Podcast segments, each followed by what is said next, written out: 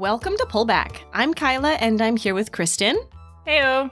Each episode, we challenge ourselves to try something new in ethical consumption and then we tell you what we learned, fuck ups and all. This episode is going to be all about plastic free July. I yeah, I, I feel like I mean this one had the challenge baked into it, which was amazing. we didn't have to think of anything. Although Unfortunately, it was the worst challenge ever.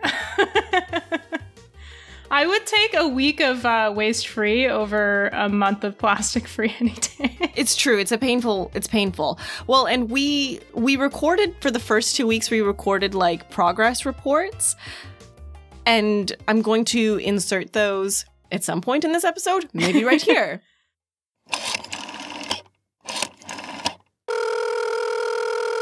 So, how's yours going so far for the first week? So I think mine's going mostly really well. Part of the reason for that is that I I managed to have a really efficient grocery shop before plastic free July. Uh, I guess June, whatever whatever month this is. We can call it plastic free July. I, don't want to confuse us more before than our necessary. plastic free challenge started. Yeah, there you go. So like I haven't been grocery shopping in the entire span that this month has been. So it has not posed any challenges for plastic groceries, which I know is going to be a huge issue when I do have to go grocery shopping tomorrow.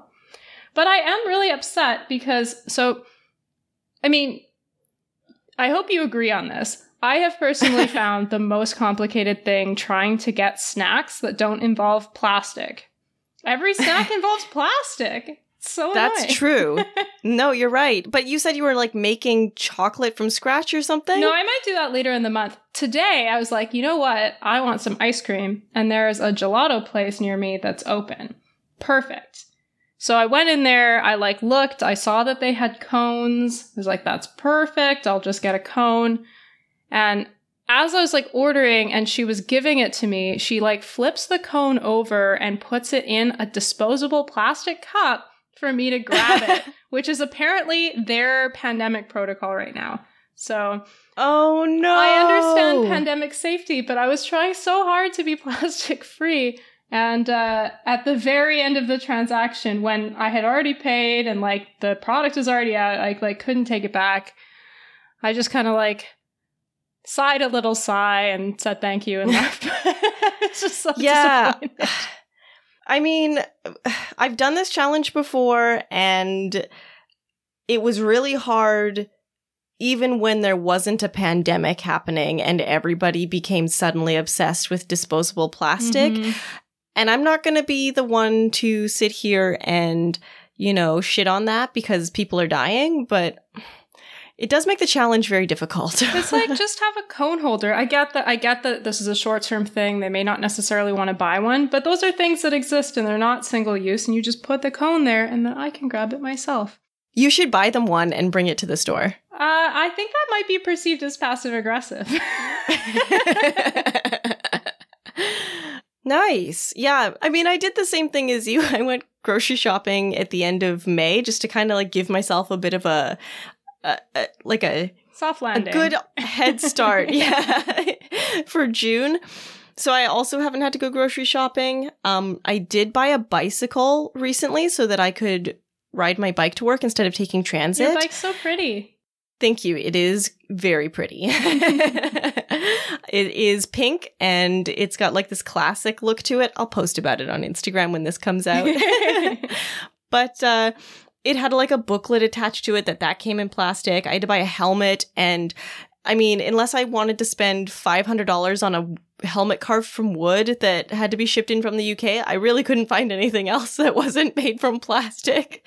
But girls gotta protect your noggin, so otherwise I think I'm doing okay, but it's early days yet. Uh, I think we'll both have done a grocery shop by the time we do an, a, our next check-in, so Yeah, definitely. Today was a very. uh I'll just put it this way. Uh The meal that I had for dinner was just food scrap uh, broth that I made with only noodles in it because I have no other items in my fridge. cool. So you're going tomorrow. yeah, gotcha. I'll be going tomorrow morning.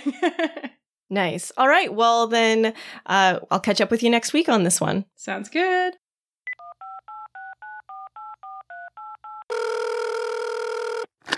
Okay, hello now from week two. So how's your how did your week go? Good. Um, I only failed twice. Uh, Nice. Once was yesterday. I got Tim Hortons and I was really specific about not having them put a lid on it because obviously I can't bring my reusable mug right now, but I can just like have a, a lidless, you know, paper cup. I think those are covered in plastic actually. What? But That's- yeah. that's news why to me. they're so hard to recycle. no, really? I thought they were compostable. Oh, yeah, no. I'm pretty sure there's a just let me Google this. I don't want to give people the wrong information. yeah. Sorry, sorry, bud. oh, no. I thought the cups were fine. What about Starbucks? I mean, I think you can recycle them in some way. It's just that for most municipalities, it's too expensive and the material you get isn't very valuable. So usually they but it's don't. like paper. It's paper, but it's covered in a coating of polyethylene plastic, which is it's like the same as um, if you get like a paper ice cream tin, which is one of the ways I failed this week. God damn it. I thought I was it. doing okay. Okay, so well, sorry.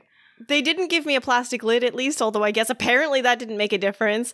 The way that I failed is that um, I got a tea and they put a tea bag in it, and then after I was dr- I was halfway through drinking it, and I was like, "Oh, this tea bag is probably made of plastic."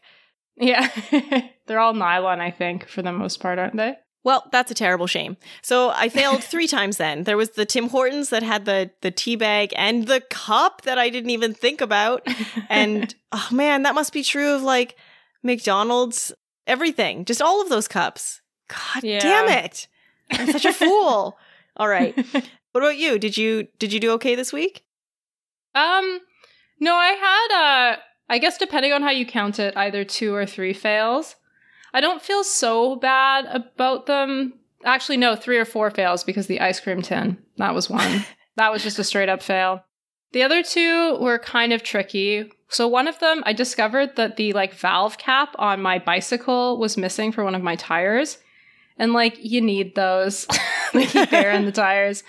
So I bought a package of those and the caps themselves are plastic and they're covered in plastic, so that was plastic. But there's really no other way to get them.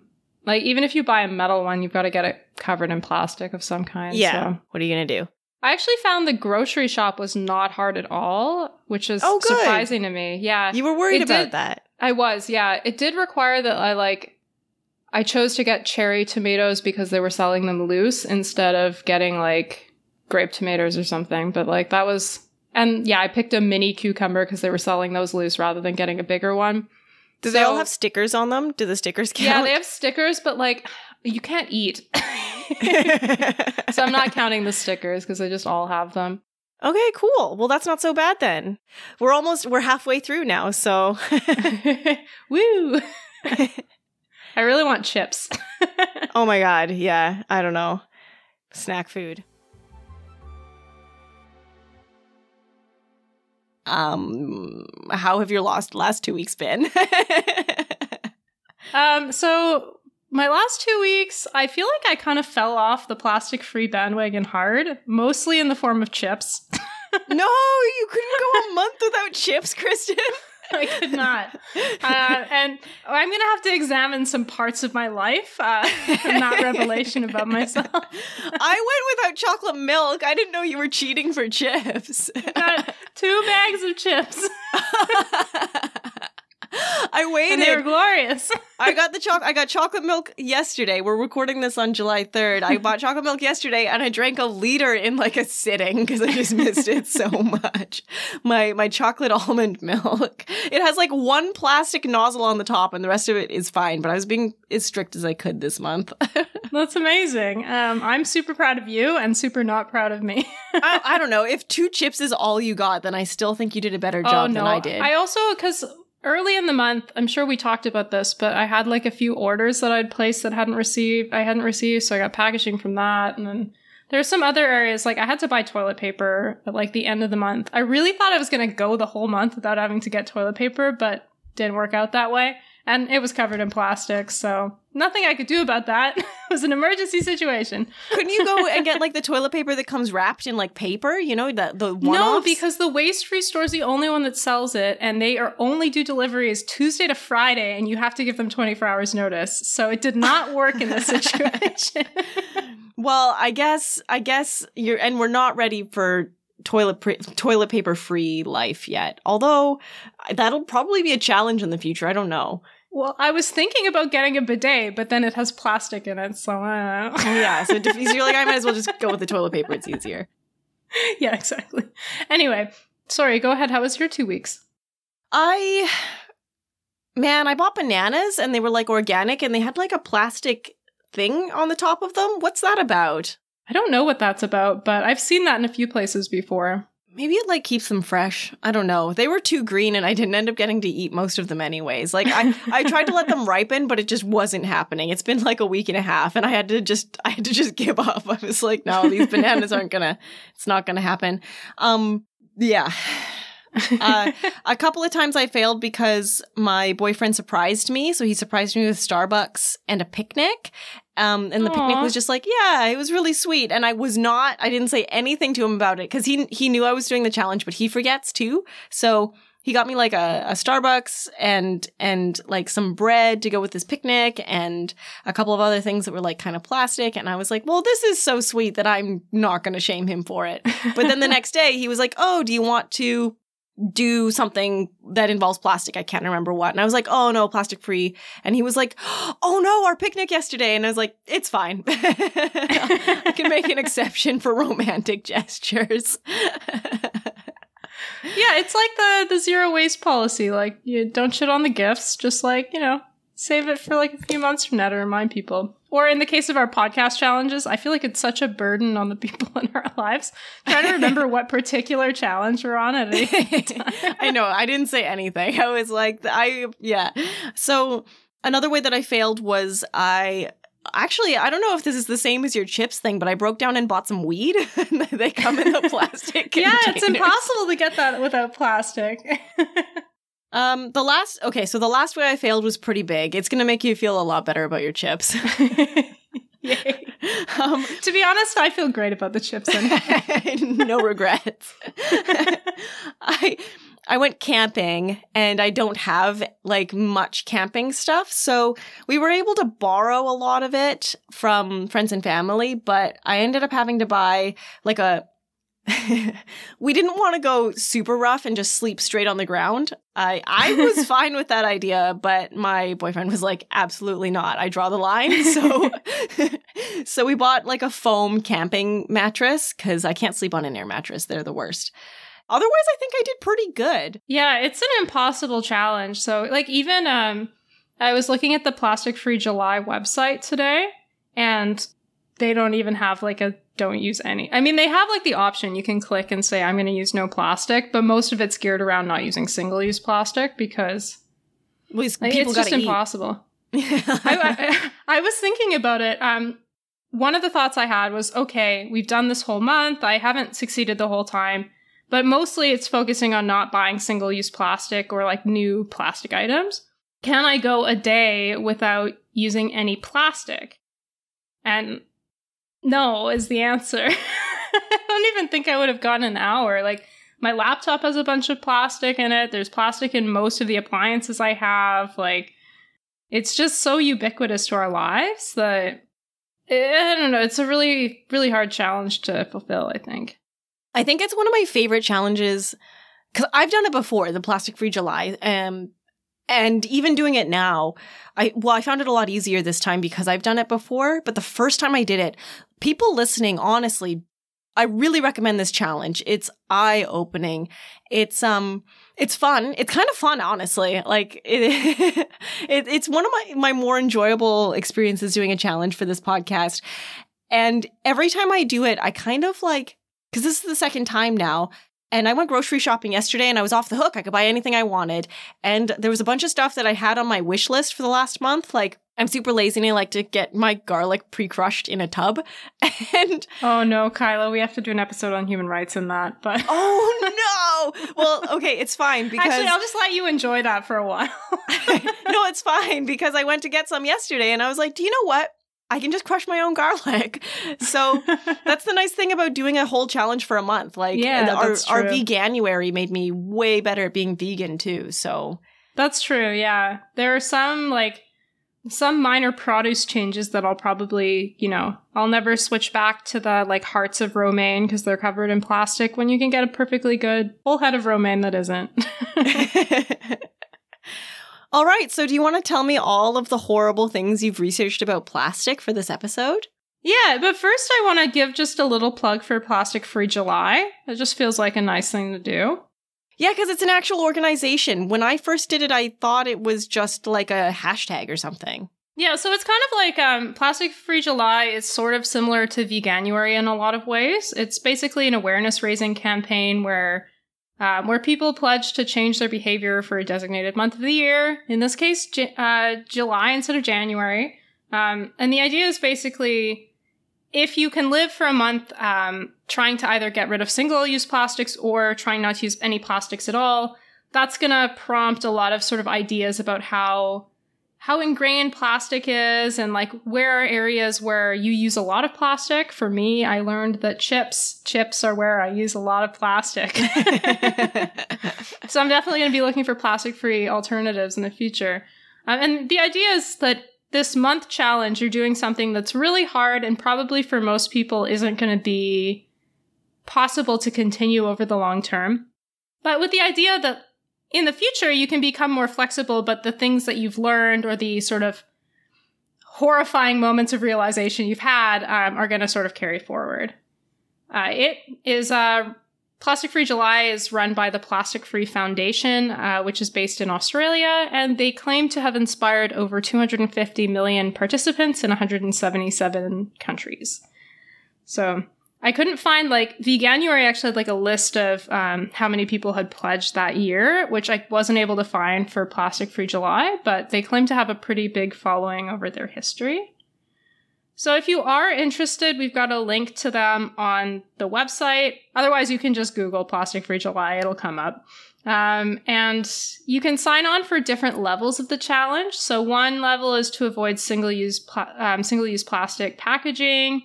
Another one is to eliminate the top four takeaway items, which are bags, bottles, straws, and coffee cups.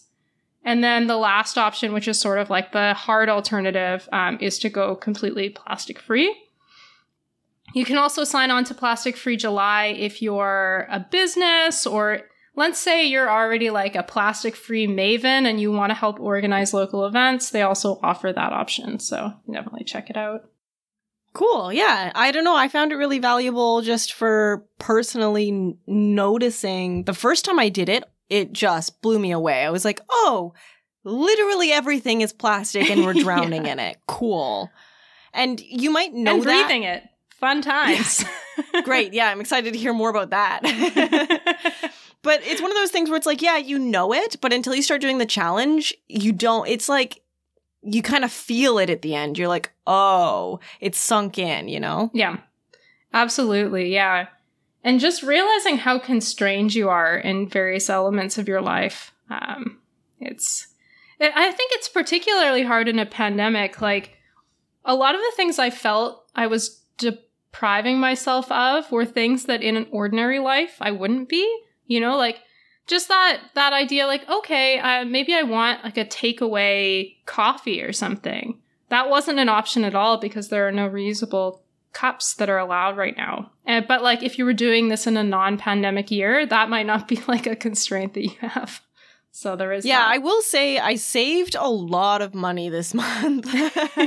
my grocery yeah you bill. can't buy anything yeah. Yeah, my my grocery bill was a third of what it normally is. So, I mean, I think mine slightly went up because I was going to the nicer produce store that has no plastic in basically anything. So it wasn't actually cheaper for me. But I just refused to go shopping. I just stretched out all my meals and cooked everything in my house, and I only ended up going oh, shopping oh, I like did. twice. I ran through all the noodles in my house. that was the thing that happened near the end that I forgot to say. There's no, you can't buy noodles that aren't covered in plastic. It's impossible. So it was, it was really touch and go there for a bit. Can't you make your own noodles? Uh, yeah, I can, but can I? in theory, I could, uh, but I do not have that kind of time. All right. So should we talk about what plastic is? Yeah, because you we we talked about this in our our first two plastic free check-ins. I was getting takeaway cups from like McDonald's and Starbucks and you were like, "No, Kyla, those have plastic." And I was like, "What? They feel like paper." yeah, there's so much that like a lot of items these days have plastic as like one material of many in them and it's tough because even more so than something that's just purely plastic, that's like really hard to recycle, which is one of the challenges with plastic that we'll get into later. But essentially, part of the problem is plastic is what I wanted to do was to find a nice, easy definition of what plastic is. I thought for my own personal self, that would ground me, help me to explain plastic. Um, but it turns out plastic is like thousands of things and it's really complicated. So here we go. The word plastic is derived from the Greek word plastikos, which basically means it's fit for molding. And so that's more or less the property around which anything that's called plastic is based. So rather than being like one material, plastic is actually like a range of synthetic and semi synthetic materials that have the property of plasticity. So that means they're capable of being molded or shaped. And plastics often, as well, have a low density. They often don't conduct electricity very well. Uh, they're often sort of transparent and they're often sort of like a hardier material. But in some cases, plastics aren't any of those things. The the sort of core characteristic is that they are they're plastic. They have plasticity. Great I can't believe I said so all those words to get to plastic is plastic. anyway, um, so when we talk about plastics today, we're usually referring to synthetic polymers, which are basically materials that are made of long repeating chains of molecules. I don't know what that means. Chemists can tell me maybe. Um, but there are also natural polymers, and that includes things like rubber, wood, and even proteins are polymers. So plastics are synthetic polymers, I guess. but not all polymers are plastics. I don't know. I'm not a chemist. There's a reason that's true. so that basically, when you want to make a plastic, you have to start from something called um, a monomer or multiple monomers. And those monomers, I don't know what they are. They're transformed into polymers through something called polymerization, which makes sense. So it's like a chemical process in which one thing's turned into another thing. And then the polymers are basically like processed into resins, and then that's used to make final products. I don't know, man. Usually I have a better explanation of how things are made, but plastics, honestly, they are very sciency, and that is part of the reason that they were super loved in the 19 like 30s and 40s because they were seen as like a, a sign of progress and how like man had mastered the universe like our straws Is plastic okay?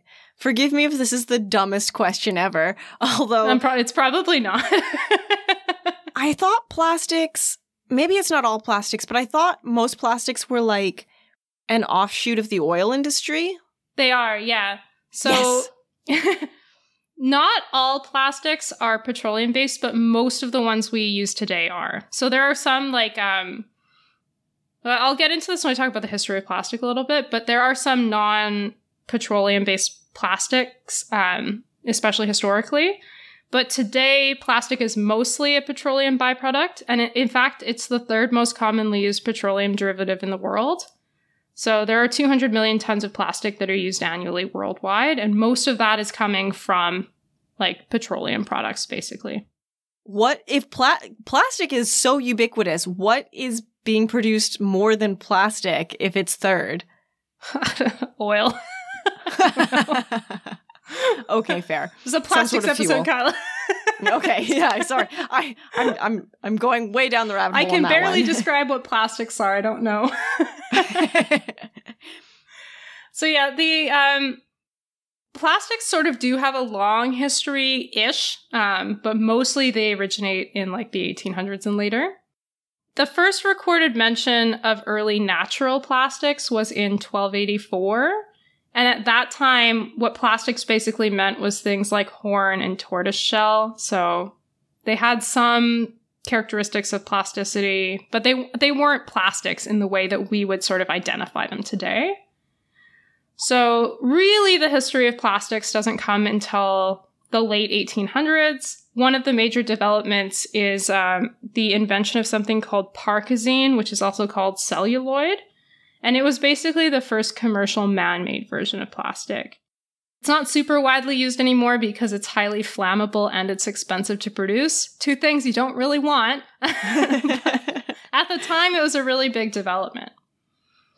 So then there were like a few other kinds of plastic products that were invented throughout the late 1800s. The next big breakthrough comes in 1907 when someone named uh, Leo Baekeland he invented something that he called Bakelite.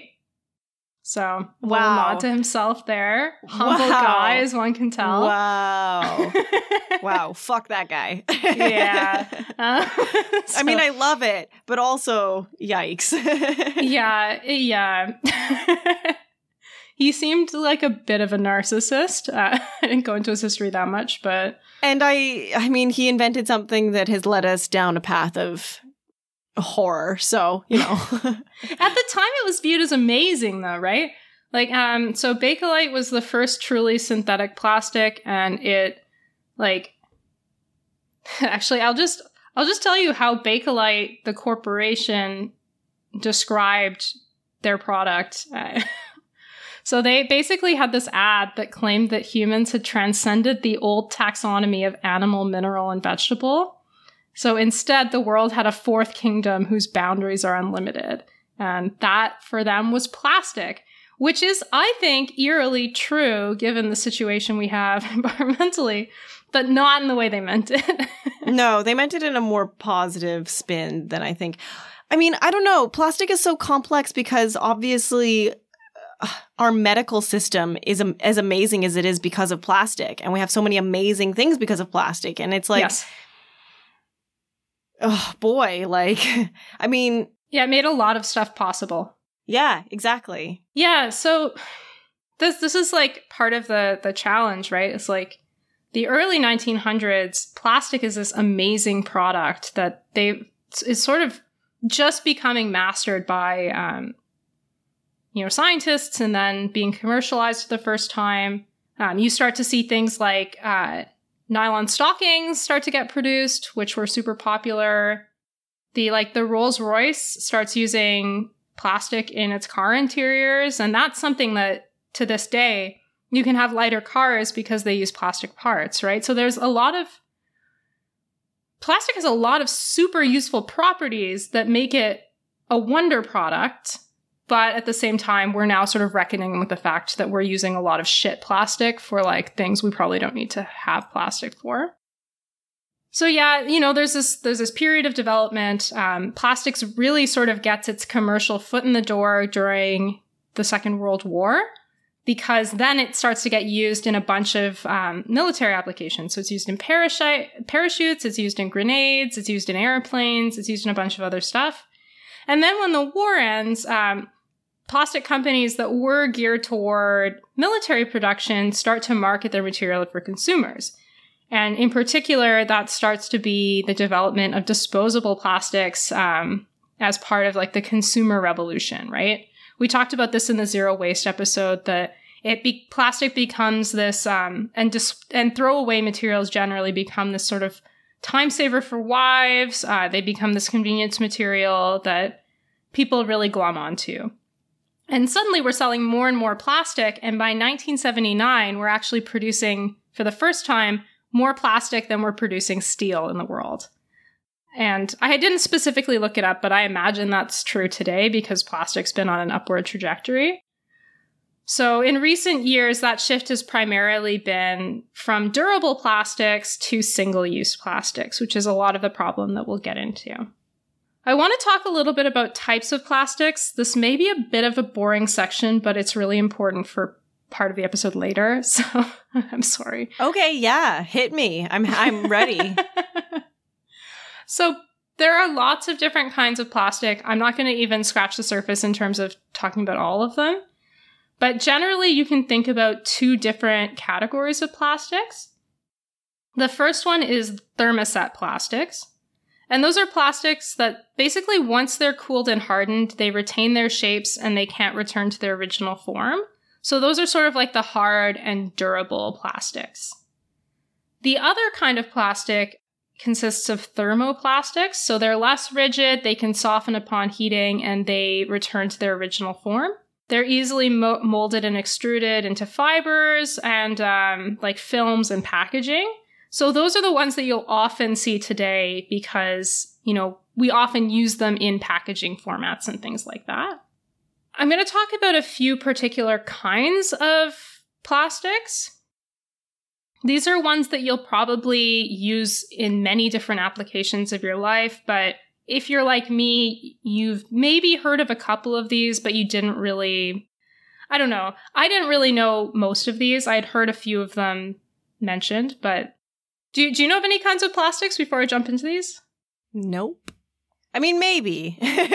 maybe you'll say something. Yeah, you'll probably have heard of a couple yeah, of these. Exactly. but yeah, the like recall from nothing. I couldn't have named a plastic if you'd asked me to before. Wait, hang on. Let me just pause for a second and think. Mm, no. okay, so the first one is called polyethylene, and you might see this sometimes on packages as PE. And it's the most common polymer that's used in plastics. So you'll see two main variants of polyethylene. The first one is low density polyethylene, so LDPE. And that's the stuff that you find in grocery bags, plastic film, and bread bags, that kind of thing. So LDPE is, it's sort of like a, a cheap, but it's a cheap throwaway plastic, basically, that's pretty moldable. Then there's high density polyethylene, which is a, a stiffer plastic and it's used in like more robust plastic packaging. So if you've got like a laundry detergent container that's plastic, it's probably HDPE, shampoo bottles, milk jugs, if you're not from a province that uses bagged milk for reasons I don't understand. so yeah, you if you have like trash bins too, they might be HDPE plastic. The next one is polyethylene terephthalate. Wow. I think that's how you say it. Good job. a lot of consonants in a row on that one. So you can you'll often see this one as PET or PETE. And it's the most widely used plastic in the world. It's used predominantly in our friend polyester. Uh, shout out to the clothing episode. And it's also used in bottles and packaging. So if you have Ziploc bags, that's the main plastic that Ziploc bags use. And it's also used in things like cake trays. Wait, polyester is the same material as Ziploc bags? yes, indeed. What? That is that's. I mean, there are like some differences, I imagine. No, of course, but like fundamentally, same base compound, yeah, yeah, like yeah. boils down to being the same stuff. Wow. So instead of being the like paper bag princess, we're all kind of like the plastic bag princesses. Ah, it's a nice ah. little Canadian Robert Munsch shout out there. I actually love the paper bag princess. I didn't realize that was a Canadian thing. yeah, I didn't know that either until I lived abroad and I was like, oh, the paper bag princess. And people are like, the what? And I was like, no, stop it. That's a really good children's book. Y'all should find it. so the next one, the next one is a uh, polyvinyl chloride or PVC, um, or just vinyl. And it's strong, rigid, and brittle. It's a plastic that's often used in construction. So you might have heard the term PVC pipe before. That's because it's pipe made out of PVC. Vinyl sidings. I don't know how common that is elsewhere in the world, but in Canada it's super common because we get weather.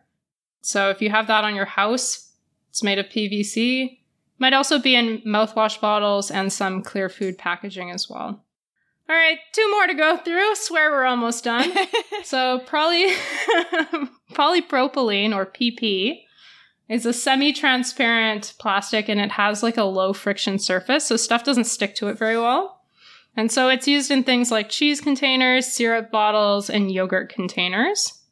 Things you don't want food to stick to. Makes sense. Sure. Yeah.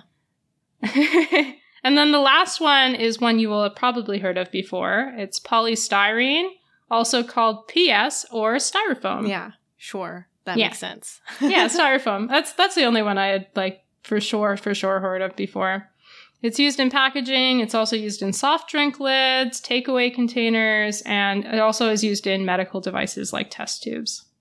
So, are those all of the different types of plastic, or Goodness, no. I actually like I had compiled a list twice as long as this, and I was like, no, these are the ones I absolutely need to talk about because they come up later in the episode. that was it. There are many other types of plastic, but these are like the most common ones, I would say. Although you're definitely using other kinds of plastic in your life. Uh, you just, you know, uh, I don't know what they are. fair enough? Yeah, there's a lot of plastic in our world. So, um, I want to talk briefly about the environment in plastics. I don't want to go into it in too much detail because we do have an upcoming interview with uh, Sarah King at Greenpeace, and I imagine she's going to tell us a lot more about that. So, I don't want to steal her thunder on this. But I do want to sort of just contextualize why we care about plastics before we start talking about solutions, because otherwise that doesn't really make sense. okay. So, um, if you want more information on environment and plastics and don't want to wait for the, the new episode, uh, we have already sort of introduced this topic briefly in our zero waste episode, so you can listen to that. Uh, essentially, we've produced 320 million metric tons of plastic. There's a fuck ton of plastic out there. The volume of plastic is like the weight of the plastic that we have produced in the world is heavier than every human alive combined. There's a lot of plastic in the world. And it lasts forever. It lasts, yeah, for hundreds, possibly thousands of years. We don't really know. Uh, and the amount of plastic that we have is set to double by 2040. That's a lot of plastic. We don't have a good plan for dealing with it, and it's going to stick around for ages. There are four main environmental problems that that causes. So the first one is emissions. Because plastic is primarily a petroleum byproduct, it contributes to climate change. Second one is pollution. The vast amount of plastics that we dispose every year in our packaging containers and clothing are polluting our land and water environment. And third, and connected to this, um, is animals. When plastic ends up in ecosystems, it can kill animals who ingest it or who become entangled in it. So, in the zero waste episode, we talk about that um, albatross chick that had starved because um, their stomach was full of plastic. That's the kind of thing that animals die from. And lastly, micro microplastics, which is sort of the the big rising issue that we know is bad, but we the like scientists are still working on understanding how bad. So essentially, there's a recent discovery that plastics, even though they don't biodegrade for hundreds of years, they shed microplastics pretty much right away, and that gets into our air, soil, and water. We talked about that a little in our laundry episode. Um, but basically, plastic microfibers have been found in some of the most remote ecosystems in the world, and pretty much all the time, we are breathing, drinking, and eating plastic. It's just everywhere, these microplastics. and when people talk about like the, I know you've been looking into this a little bit actually, but the plastic problem with our oceans isn't a huge part of that problem. The fact that we can't, like the, the plastic is too small for us to collect it even if we tried. yeah, that's part of the problem. We can't really collect the microplastics. Um, and scientists, like the, they're still working on understanding which microplastics are harmful in which ways to humans and animals, but there have already been some studies that have found that microplastics are harmful for animals and humans. So it's not good for us. It's everywhere. It'll probably never go away because we just have so much plastic and all of it is shedding these microfibers and it gets into our water systems and into our air. So it's a it's a big problem. that is bleak. Yeah, there are lots of reasons that we would want to not have as much plastic produced. So, what I want to talk about next is sort of like a few debates on what the solutions are. Uh, the first one is the question of recycling plastics. Any initial impressions before we go into that? Can you even do it? the TLDR of this section. yeah, it's um that's a big problem.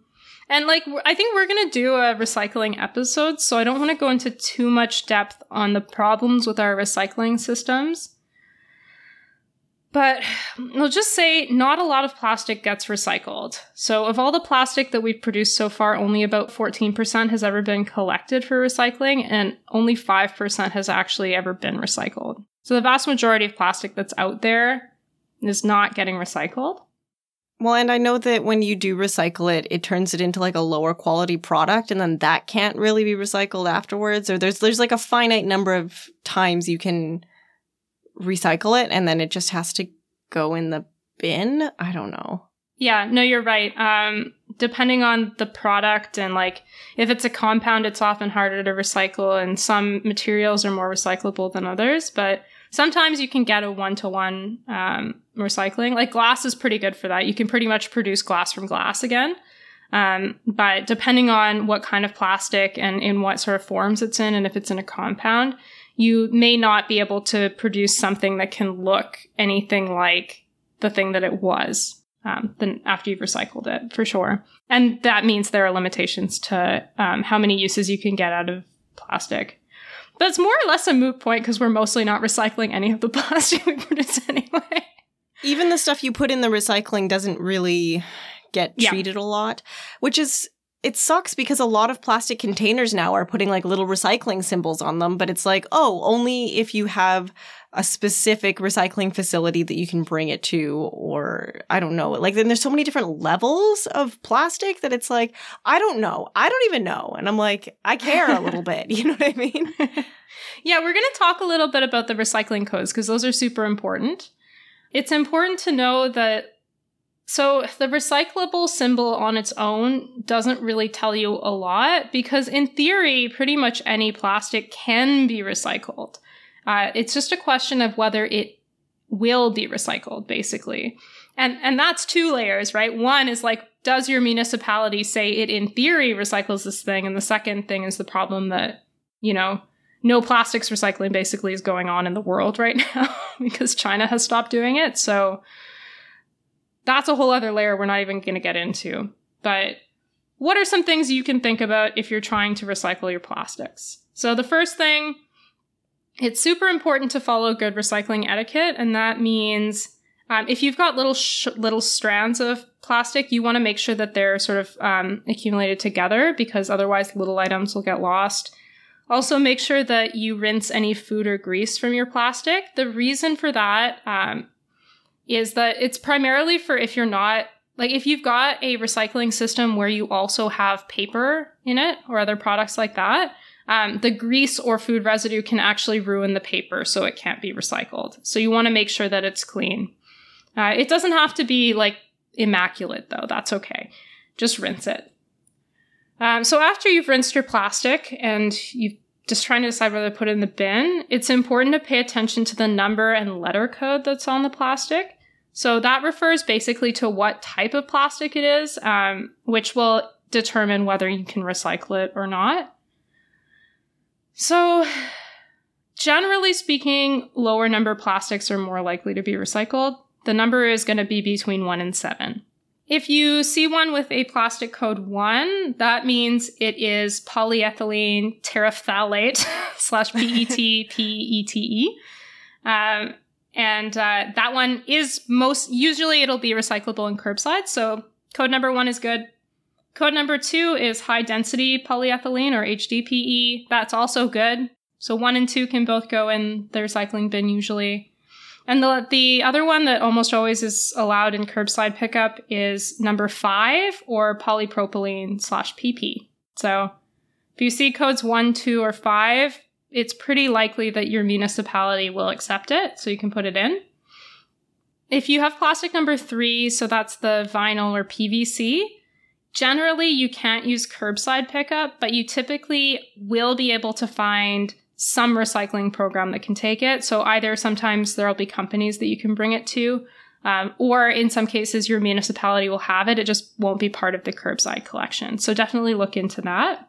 Plastics number four and six are going to be tougher. So, plastic number four is that low density polyethylene or LDPE. So, that's like the, the wraps and things like that. It's usually not collectible in curbside bins, nor is six, which is styrofoam. And it's important to note that like both of those can be recycled. They just aren't economical to recycle usually um, because they're not very valuable plastics. And so usually it's not profitable for like the recycling companies to recycle them. Having said that, uh, you should look into recycling programs in your area because like there's a lot of activism around this kind of stuff and uh, there may be programs available where you can recycle those kinds of plastic you'll just have to you'll have to do more than just putting it in your curbside bin because it's just going to get thrown out if it's in the curbside bin. And it's tricky. It's not as easy as just saying, like, don't use styrofoam because when you order something online, which a lot of us are doing more often lately thanks to COVID, you never know how they're going to send it, right? Like, yeah. Although you can say no plastic and sometimes they'll honor that. So I would always recommend oh, that. okay. Yeah. That's cool. Yeah. They, they won't always, but sometimes they will. It's a good option. Yeah, it depends on the it depends on the company, I guess. Yeah. Uh, the last uh, plastics number is number seven, and that is mixed plastics, and it's usually just not recyclable. So if you see a number seven, I probably don't bother with it. All right, that was all the plastic types. Uh, I'm exhausted. I don't know how you do all this research. My God, when I, I had, it took me like an hour to come up with something approximating a definition of plastic. Like, yeah, there's a lot going on. How they get you. They just science it. yeah, it's just it's overwhelming. Like yes, it's it's a lot. There's a lot going on. Yes. All right. Uh, so now we'll, we'll talk about sort of the next option. So recycling, that's an option, but it's not perfect. A lot of the times, plastic doesn't get recycled, or it isn't recyclable in your local area, or even if you're doing your best, more or less, there's a stall on all plastics recycling right now. So it's not a great solution. So, what about bioplastics? That's another thing that people often say. I know personally, um, I think I, I don't know whether I talked about this in our plastic free updates. So, maybe now would be a good time to add it if I did. and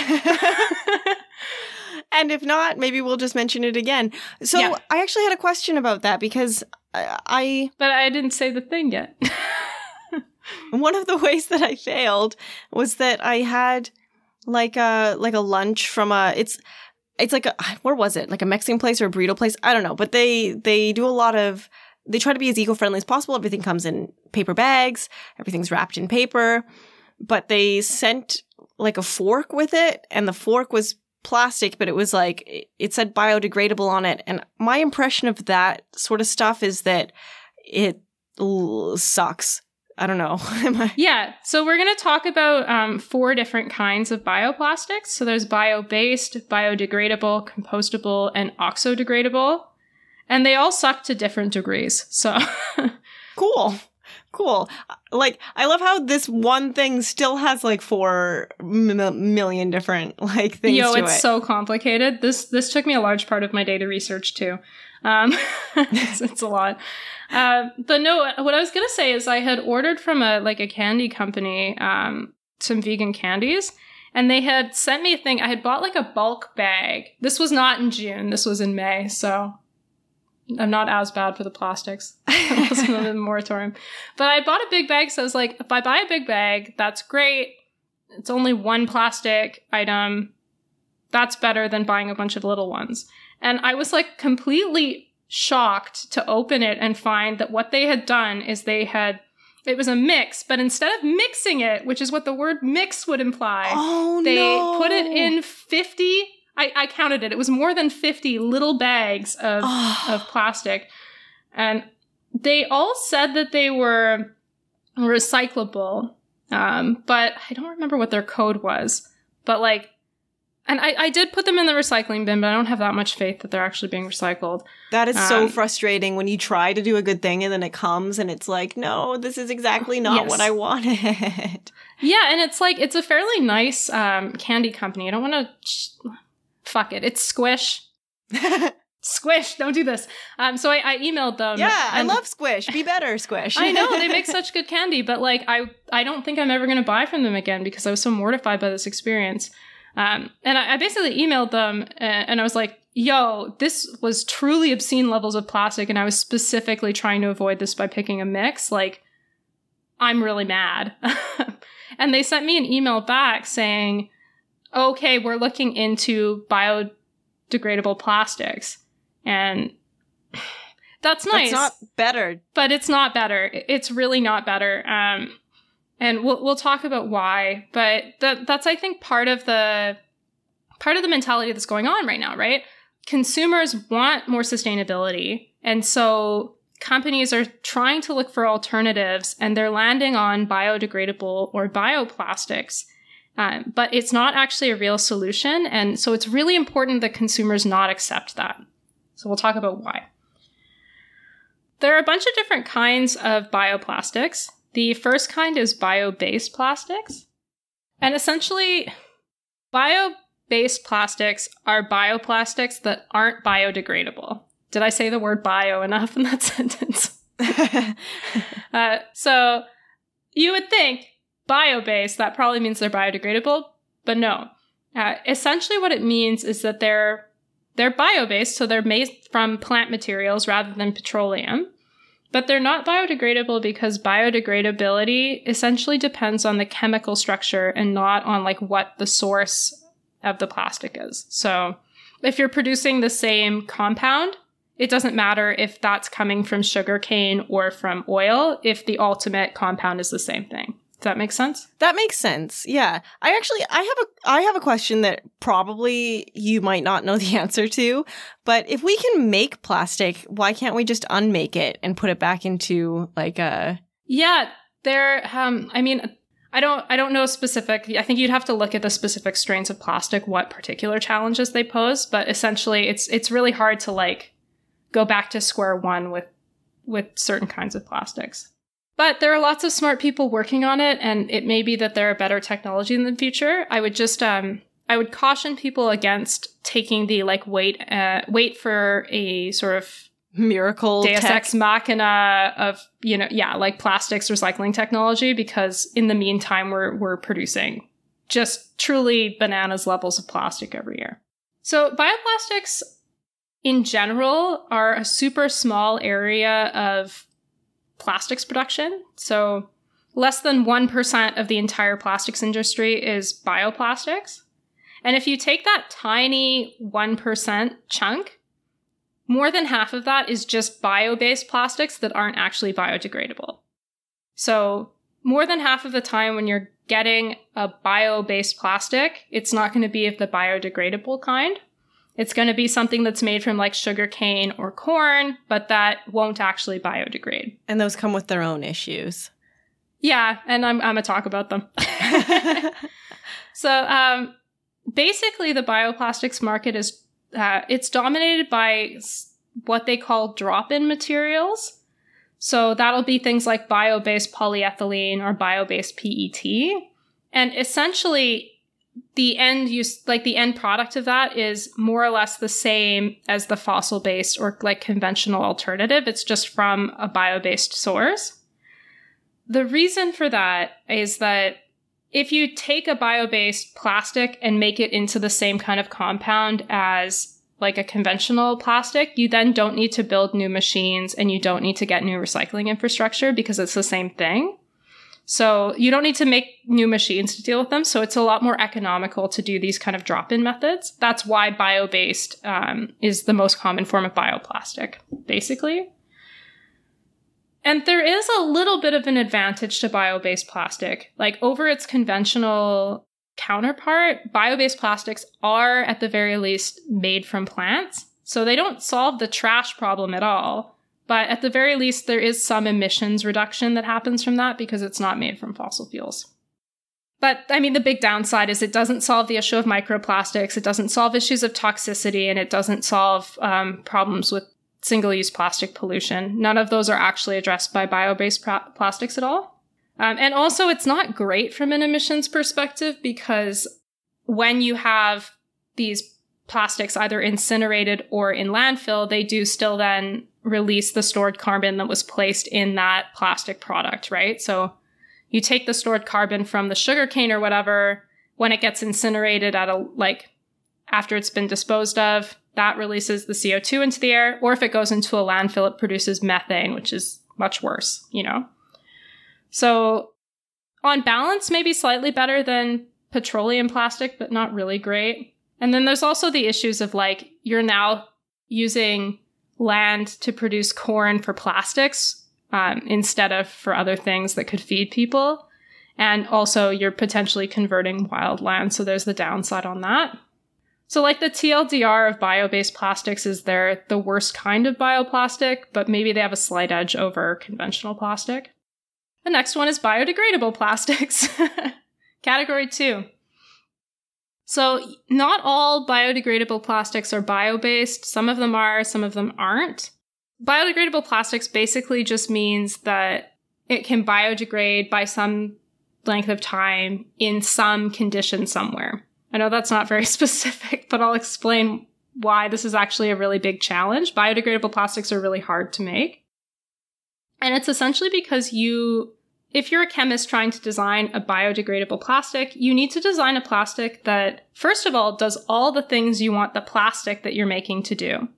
And then it, you also have to ensure that it is like a food source for microorganisms, right?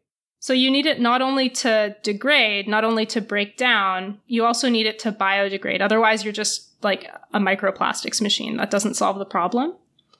So essentially, there you need to have organisms that can break down the molecule chains um, so these like long polymer molecule chains um, to make new compounds that are sort of shorter and i don't know science. They're different. They break them down they eat them.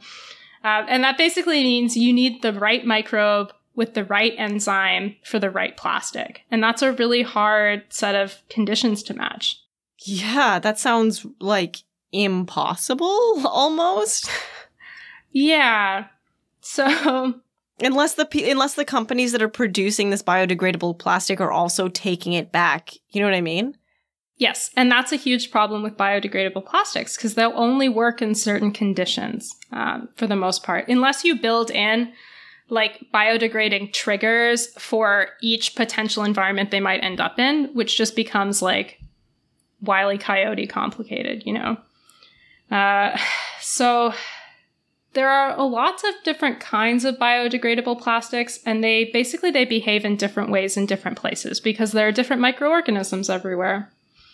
And even if you have a biodegradable plastic that works well and is put in the right environment for it to biodegrade it's still going to take up to years for it to biodegrade in the environment. So one of the problems too is that there so you can get voluntary standards for certifying biodegradable plastics, but usually they'll make reference to biodegradation in specific conditions. So one example is industrial composting, but you have no guarantee that your plastic is going to end up in the particular environment they're tested for. And also they're usually lab-based approximations of the environment that they'll be in. So they're actually optimized. They're they're going to come out in those tests more efficient than they'll actually behave in the real world, which is another problem. And a third problem is that um, a lot of plastic ends up in the oceans, which are not super ideal for biodegradation. It's cold, there's not a lot of sunlight, and oftentimes there's not a high concentration of microorganisms. And so trying to like figure out first of all, people are sort of debating should all biodegradable plastics have to adhere to a, a marine standard? And like, if that's true, what does that mean? The ocean is so huge and has so many different ecosystems in it. Um, it's become a real problem. The short version of this is all that in the wrong situation, biodegradable plastics may never break down. So we can never really say for sure if the biodegradable plastic that we're using is ever going to biodegrade in the environment. It all depends on where it ends up. And I it, like unless you're specifically dealing with the end use of that product by like you know it's a biodegradable product that works in like this rainforest environment and you're putting it in the soil yourself, like you have no way of knowing um, that it's going to end up there. And, you know, even if it eventually does biodegrade, in the meantime, like let's say you have a biodegradable plastic that'll biodegrade in the ocean and it ends up in the ocean, it still might entangle a seabird or something. Yeah, or get eaten or yeah. Yeah. So that's a whole thing. So that's biodegradable plastics category two. Slightly better than bio-based. Um, it does theoretically break down, but there's almost almost no way of ensuring that it will. So it's not really a solution either. But it's what every company is leaning towards right now, isn't it? Yeah, and they shouldn't be. It's a bad solution. So bioplastic 3 is a specific version of biodegradable plastics called compostable plastics, which are compostable plastics. compostable. yeah, those are the ones you see for your your bin bag liners for your compost bin and and my impression of those is that they can be composted but only in certain special facilities that have like extremely high heat machines yep. and stuff like that. Yeah. Basically, yeah. So compostable plastic, it it's basically like a biodegradable plastic that will biodegrade in industrial composting. So if you're going to do that, there are a few things you need to look into. The first one is you need to ensure that it's actually certified compostable because if it's biodegradable, that's not the same thing. The other thing is that compostable plastics, like you cannot home compost it. It just will not work. It'll still be plastic. And in some cases, it might not be even in industrial composting it may not be something that like your curbside composting can do. Uh, so you need to check to make sure it's accepted in your area's green bin. So for instance uh, the city that i live in ottawa does not compost its compostable plastic bags. So oh interesting. I haven't looked to see if vancouver does. I kind of assumed they did because bc is all about like green. Yeah. There was like a, a fifth estate um, investigation, and they found that most Canadian cities don't. Uh, so, I mean, Vancouver would be my guess on the one, although I also would have guessed they'd have fluoride in their water, and they don't. So. Who knows? Oh yeah, that's right. I forgot about that. No wonder my teeth are getting bad well, since I moved here. But yeah. Uh, oh, I just googled it. I just googled it. It says most municipal f- food scraps recycling programs in Metro Vancouver currently do not accept plastic items labeled biodegradable or compostable. So, yeah. There you go. yeah. And that's a big problem, right? I mean, I understand why they do it, but so what Ottawa has basically decided to do, and I think it's kind of confusing, but I understand why they've gone for it, is they do accept plastic bags in the compost, which might lead you to believe that they can compost compostable plastic bags. But in reality, all they've done is made this calculus to say, we want people to be composting and they're more likely to do it if we allow them to use plastic bags. And we figured out a way to get rid of the plastic bags before we compost the stuff. So in reality, if you're composting um, your compost in like a compostable plastic bag in Ottawa, it's going to be treated the same as other plastic bags. They're just going to take it out and throw it in the landfill. Uh, your other compost, like the stuff inside the bag, is going to get composted, but not the bag itself. That makes sense. I hate it, but it makes sense. Yeah. So, what I would recommend to people if you're in that situation and you've been composting with a compostable bag, I mean, first option is if your city gives you a, a bin, like they do in Ottawa, just use the bin. It's honestly not that much harder. You have to rinse it. It takes 30 seconds. It's not hard. Um, but if you're not comfortable doing that, or if you don't have a bin, another alternative is to use a, a paper bag. Um, and they, they do also make compostable paper bags that have like a, a bio lining that, um, like it won't leak. So make sure that's not made of plastic because then you're in the same time loop. But, but yeah, there there are options out there. Don't don't use a compostable plastic bag unless you know for sure your city composts it, which is usually not the case. And if you're in Canada, the answer is probably no. If Vancouver and Burnaby don't do it and Ottawa don't do it, then I can't I don't know who would. No. Maybe Edmonton. They're weirdly good at waste management there. Um, this is okay. This is a little bit of an aside that has nothing to do with the episode. But I was talking to my roommate the other day and I was like, You haven't been to Edmonton, right? And he was like, No, I've never been to Northern Canada. And I was like, Wait, hold on a second. Is I mean, Edmonton- it is the northernmost major city in yeah, I, I know, but like I grew up there, and so like it's not even really halfway up the country. So no, I never thought of it as north, but that I, I was shook. I was like, wait, I'm from yeah, the it's north. definitely not the north, but it is it is northish. Said like somebody else who obviously grew up in Edmonton.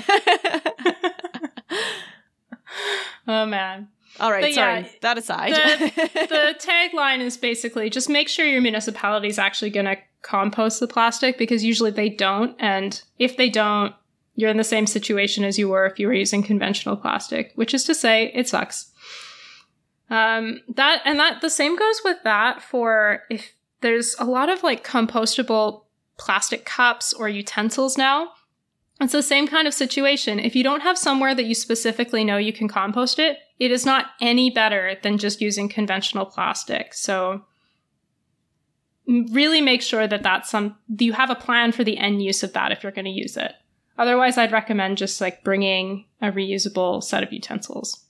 Yeah, and um, just to go quickly back to the Edmonton thing, they also do not accept compostable bags. I just googled it, so okay, so no, nowhere. Definitely not Toronto. Don't don't even bother checking. Whoa, some shade. No, I mean I love Toronto. I'd move back there in a second, but they definitely there's no way they do. everything I know about the city suggests they wouldn't. All right, last category is something called oxo-degradable plastics, which I had never heard of before. Nope, me neither. Um, and they are actually worse than bio-based plastics, if you can believe it. they, I think, are the worst of the four options. Uh, How?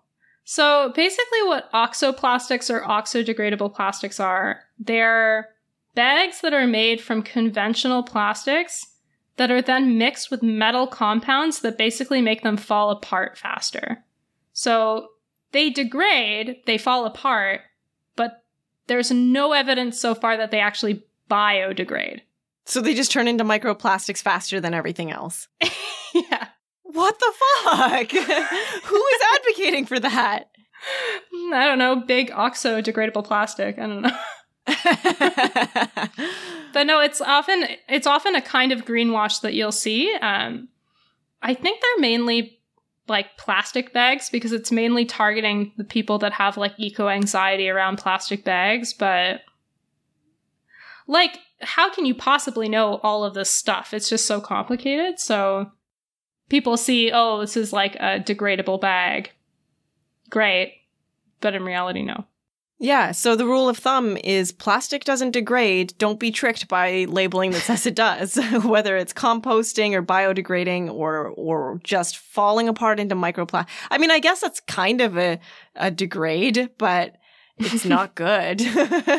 yeah, like if there are any of these that I think are potentially a workable solution, I don't think any of them are a solution to the plastics problem. I think there's like room for compostable plastics as like a part of the solution um, as a small tool. But before it can actually be a useful tool, we need to actually have a way to compost them, which we don't. So, yeah. So, our bioplastics a solution.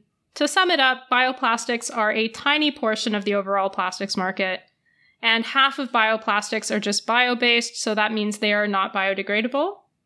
And then, even if the plastic is biodegradable, it probably only de- biodegrades in certain environments, and we just don't have good systems for ensuring that the plastic you're using is going to end up in a place where it will biodegrade. Compostable plastics uh, can be a partial solution, but only if you know for sure they can actually be composted by wherever you're composting it. Otherwise, these solutions are not actually solutions to plastic pollution. So if you, we actually do want to solve plastic pollution, you need to address our consumption and disposal of single-use plastics and also short-lived plastic products like polyester fast fashion. Fast fashion especially, holy shit. Like yeah. we did we did a two-parter on that and it was deeply upsetting. And if you guys haven't listened to that, go ahead, I guess. there are dad jokes. It's mostly it's mostly depressing, but there there are some few moments of levity. yeah, I, I threw some pickup lines at Kristen. It was pretty entertaining briefly. but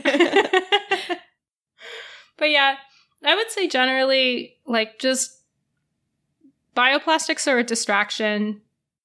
Instead, what we need to do is focus on reducing plastics and especially focus on reducing single use plastics wherever we can. If that's something you're interested in doing, the Plastic Free July website has some useful tips on getting started. And also, like, once you've done the basics, some steps for, you know, what's the second level of uh, getting rid of plastic that you can do in your life. I would recommend you check those out. Otherwise, our zero waste episode actually had some really good tips for reducing single use plastic. So I would recommend listen to more of our episodes.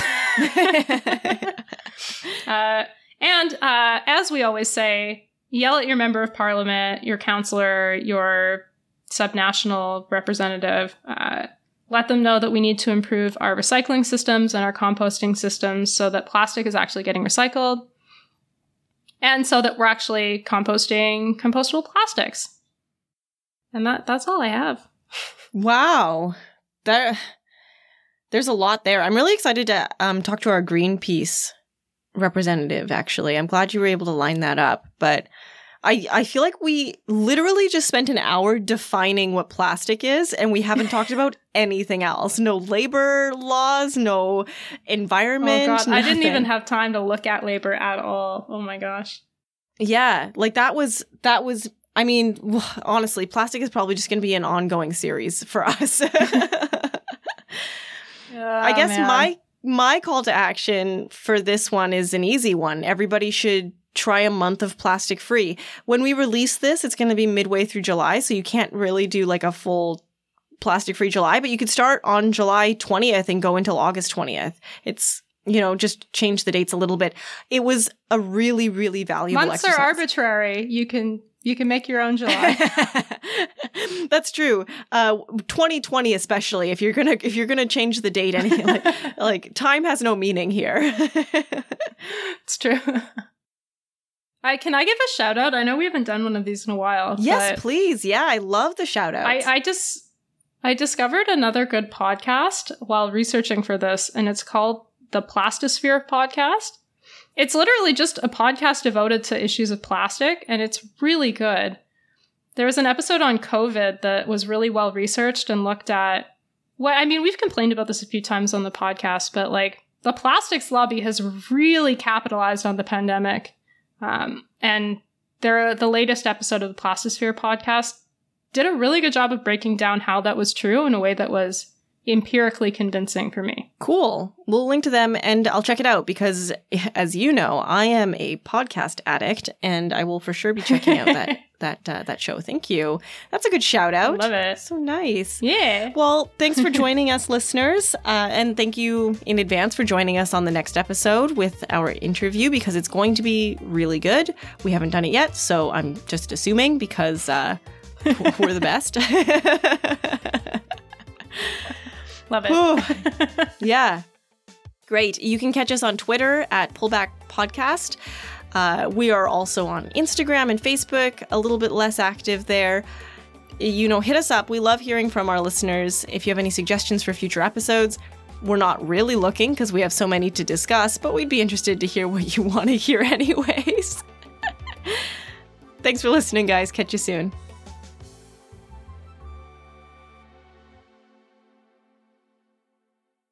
I love how right away you were like, okay, yeah, Kristen, of course we're going to have a 20 minute episode. Sure, sure. I didn't, I was like, hey, I don't know. You know, I don't know what your research looks like. But I was also like, plastic is huge. So It's I true. feel like it's going to spiral out of control really quickly.